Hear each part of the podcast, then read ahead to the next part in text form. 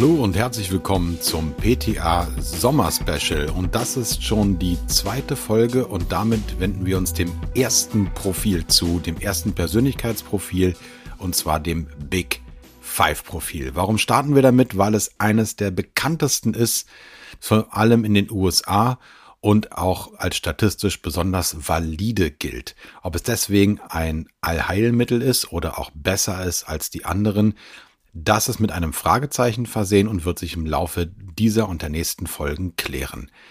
Es ist nicht nur eines der bekanntesten, sondern auch noch äh, eines der ältesten Modelle. Es ist bereits in den 1930er Jahren entwickelt worden. Und das Profil versucht also zu erfassen, was die Persönlichkeit am ehesten ausmacht. Und wie ist das entstanden? Diese Big Five, es handelt sich dabei um fünf Begriffe, die die Persönlichkeit beschreiben. Und die werde ich euch gleich verraten. Aber wie ist es überhaupt dazu gekommen, dass es nachher nur fünf sind? Das ist mit Hilfe eines statistischen Verfahrens extrahiert worden und als Grundlage diente eine Liste von 18.000 Adjektiven, die die Persönlichkeit beschrieben. Sowas nennt man den psycholexikalischen Ansatz. Und übrig sind dann also nach verschiedenen Analysen, Clusterungen, Zusammenfassungen und so weiter fünf übrig geblieben, die angeblich auch kulturell übergreifend gültig sein sollen. Es gibt auch einige Kritiker, die das anzweifeln. Und nun will ich euch nicht länger auf die Folter spannen. Es geht um folgende fünf Begriffe. Nummer eins. Die, deine Offenheit für Erfahrung. Also das Maß, in dem wir nach neuen Ideen und Erfahrungen suchen. Nummer zwei, deine Gewissenhaftigkeit, das Maß, in dem wir organisiert und ergebnisorientiert arbeiten. Wie gewissenhaft bin ich also? Die sogenannte Extraversion, ähm, man nennt es auch Extroversion, ne? ihr kennt ihr vielleicht das Wort extrovertiert, heißt eigentlich wissenschaftlich korrekt extravertiert. Und hier geht es um das Maß, in dem wir Kontakte mit anderen pflegen. Nummer vier ist die Verträglichkeit. Damit ist das Maß gemeint, in dem wir unsere Interessen und die anderer gegeneinander abwägen. Und dann der sogenannte Neurotizismus. Darunter kann man sich so etwas wie emotionale Stabilität respektive emotionale Labilität vorstellen und Verletzlichkeit. Also das Maß, in dem wir emotional auf Rückschläge reagieren und schnell oder weniger schnell aufgebracht sind. Ja, diese fünf Dimensionen, die können sich im Leben auch verändern. Das heißt, auch dieser Test geht nicht davon aus, dass eine einmal festgelegte Persönlichkeit für immer so konstant ist, sondern dass sie sich im Alter verändern kann. Eine gewisse Konstanz ist wohl zwischen dem 30. und 70. Lebensjahr statistisch bescheinigt. Davor und danach ändern sie sich etwas schneller, aber zum Beispiel auch bestimmte Schicksalsschläge können natürlich Persönlichkeit verändern. Es gibt auch die Idee statistisch, dass Offenheit im Laufe des Lebens eher abnimmt und Gewissenhaftigkeit und Verträglichkeit im Laufe des Lebens eher zunimmt. Das aber erstmal als Randnotiz. Wenden wir uns dem Ausfüllprozess zu.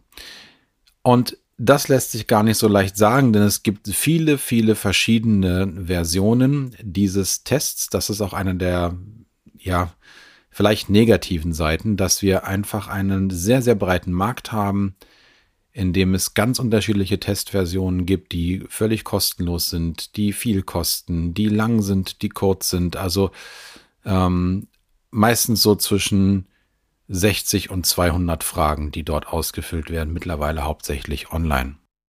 Wenn dann ausgefüllt wurde und ein Ergebnis errechnet wurde, dann haben wir eine Übersicht auf Skalen. Und genauso haben wir es auch eingetragen beim Ausfüllen. Es geht also darum, in welcher Intensität eine Aussage zutrifft.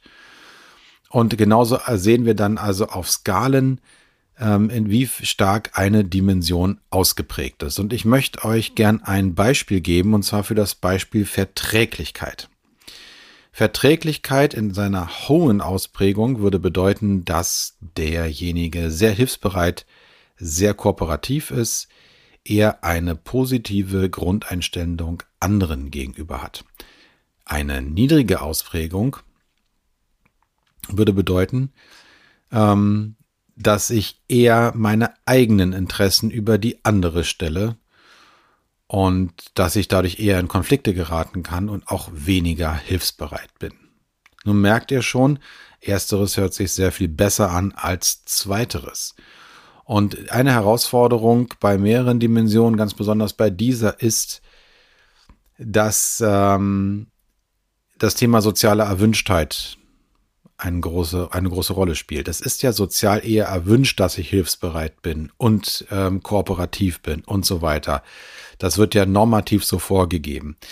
Äh, allerdings darf dabei auch nicht in Vergessenheit geraten, dass eine sehr hohe Ausprägung dieser Verträglichkeit auch problematisch sein kann. Beispielsweise, wenn eine Person sich aus Angst vor Konflikten zum Beispiel gar nicht durchsetzen kann oder das Interesse anderer immer über das eigene stellt und sich dabei selbst vergisst.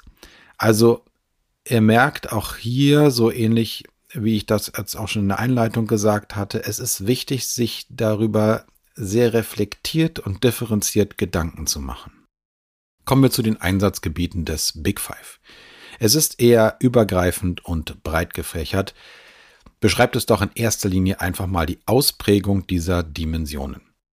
Es ist beispielsweise hilfreich bei der Übernahme neuer Aufgaben, wie viel Energie muss ich dafür aufwenden, wenn ich beispielsweise viel mit anderen zusammenarbeite, viel mit anderen aufgebrachten Personen zusammenarbeite, mit kaum jemandem zusammenarbeite, kann ich das gut mit meinen Eigenschaften vereinbaren? Kann ich es vielleicht durch andere Eigenschaften ausgleichen? Wie kann ich mich in ein Team einbringen? Und an welcher Stelle braucht es vielleicht jemanden, der mich gut ersetzt? Und die Version, es gibt viele Versionen, wie gesagt, zum Beispiel Reflector heißt sie. Nähere Infos verlinken wir dazu euch auch gerne nochmal in den Show Notes. Ist beispielsweise auch zur Personalauswahl oder zur Personalentwicklung geeignet. Da gibt es auch ganz verschiedene Schwerpunkte, unter denen dann das Big Five Profil ausgefüllt und ausgewertet wird. Auf Leadership bezogen zum Beispiel, aber auch viele andere bereichsbezogene Angebote. Und damit komme ich schon zum Fazit. Statistisch ist das Big Five wohl sicher in der Ermittlung der fünf Dimensionen. Die Frage ist dann aber, wer damit wie weiter verfährt. Es gibt ein sehr, sehr breites und meines Erachtens fast unübersichtliches Angebot auf dem Markt und für Kolleginnen und Kollegen aus der Personalentwicklung oder Führungskräfte ist es herausfordernd, ein passendes zu wählen. Man findet völlig unterschiedliche Tiefen und Qualitäten, was die Auswertung und die weiteren Anwendungsbereiche betrifft. Wir würden uns durchaus zutrauen, auch als Coaches bei einem vorhandenen Big Five Profil professionell interpretieren zu können und begleiten zu können. Gleichzeitig haben wir es nicht bei uns bei der PTA im Angebot, weil wir mit ähm, dem Persolog-Profil und dem Hogan-Profil bereits zwei haben und wir uns auch nicht verzetteln wollen. Und nächste Woche geht es dann auch tatsächlich direkt weiter mit dem Persolog-Profil. Und bis dahin wünsche ich euch einen zauberhaften Sommer. Bis dann, Marc Eichberger.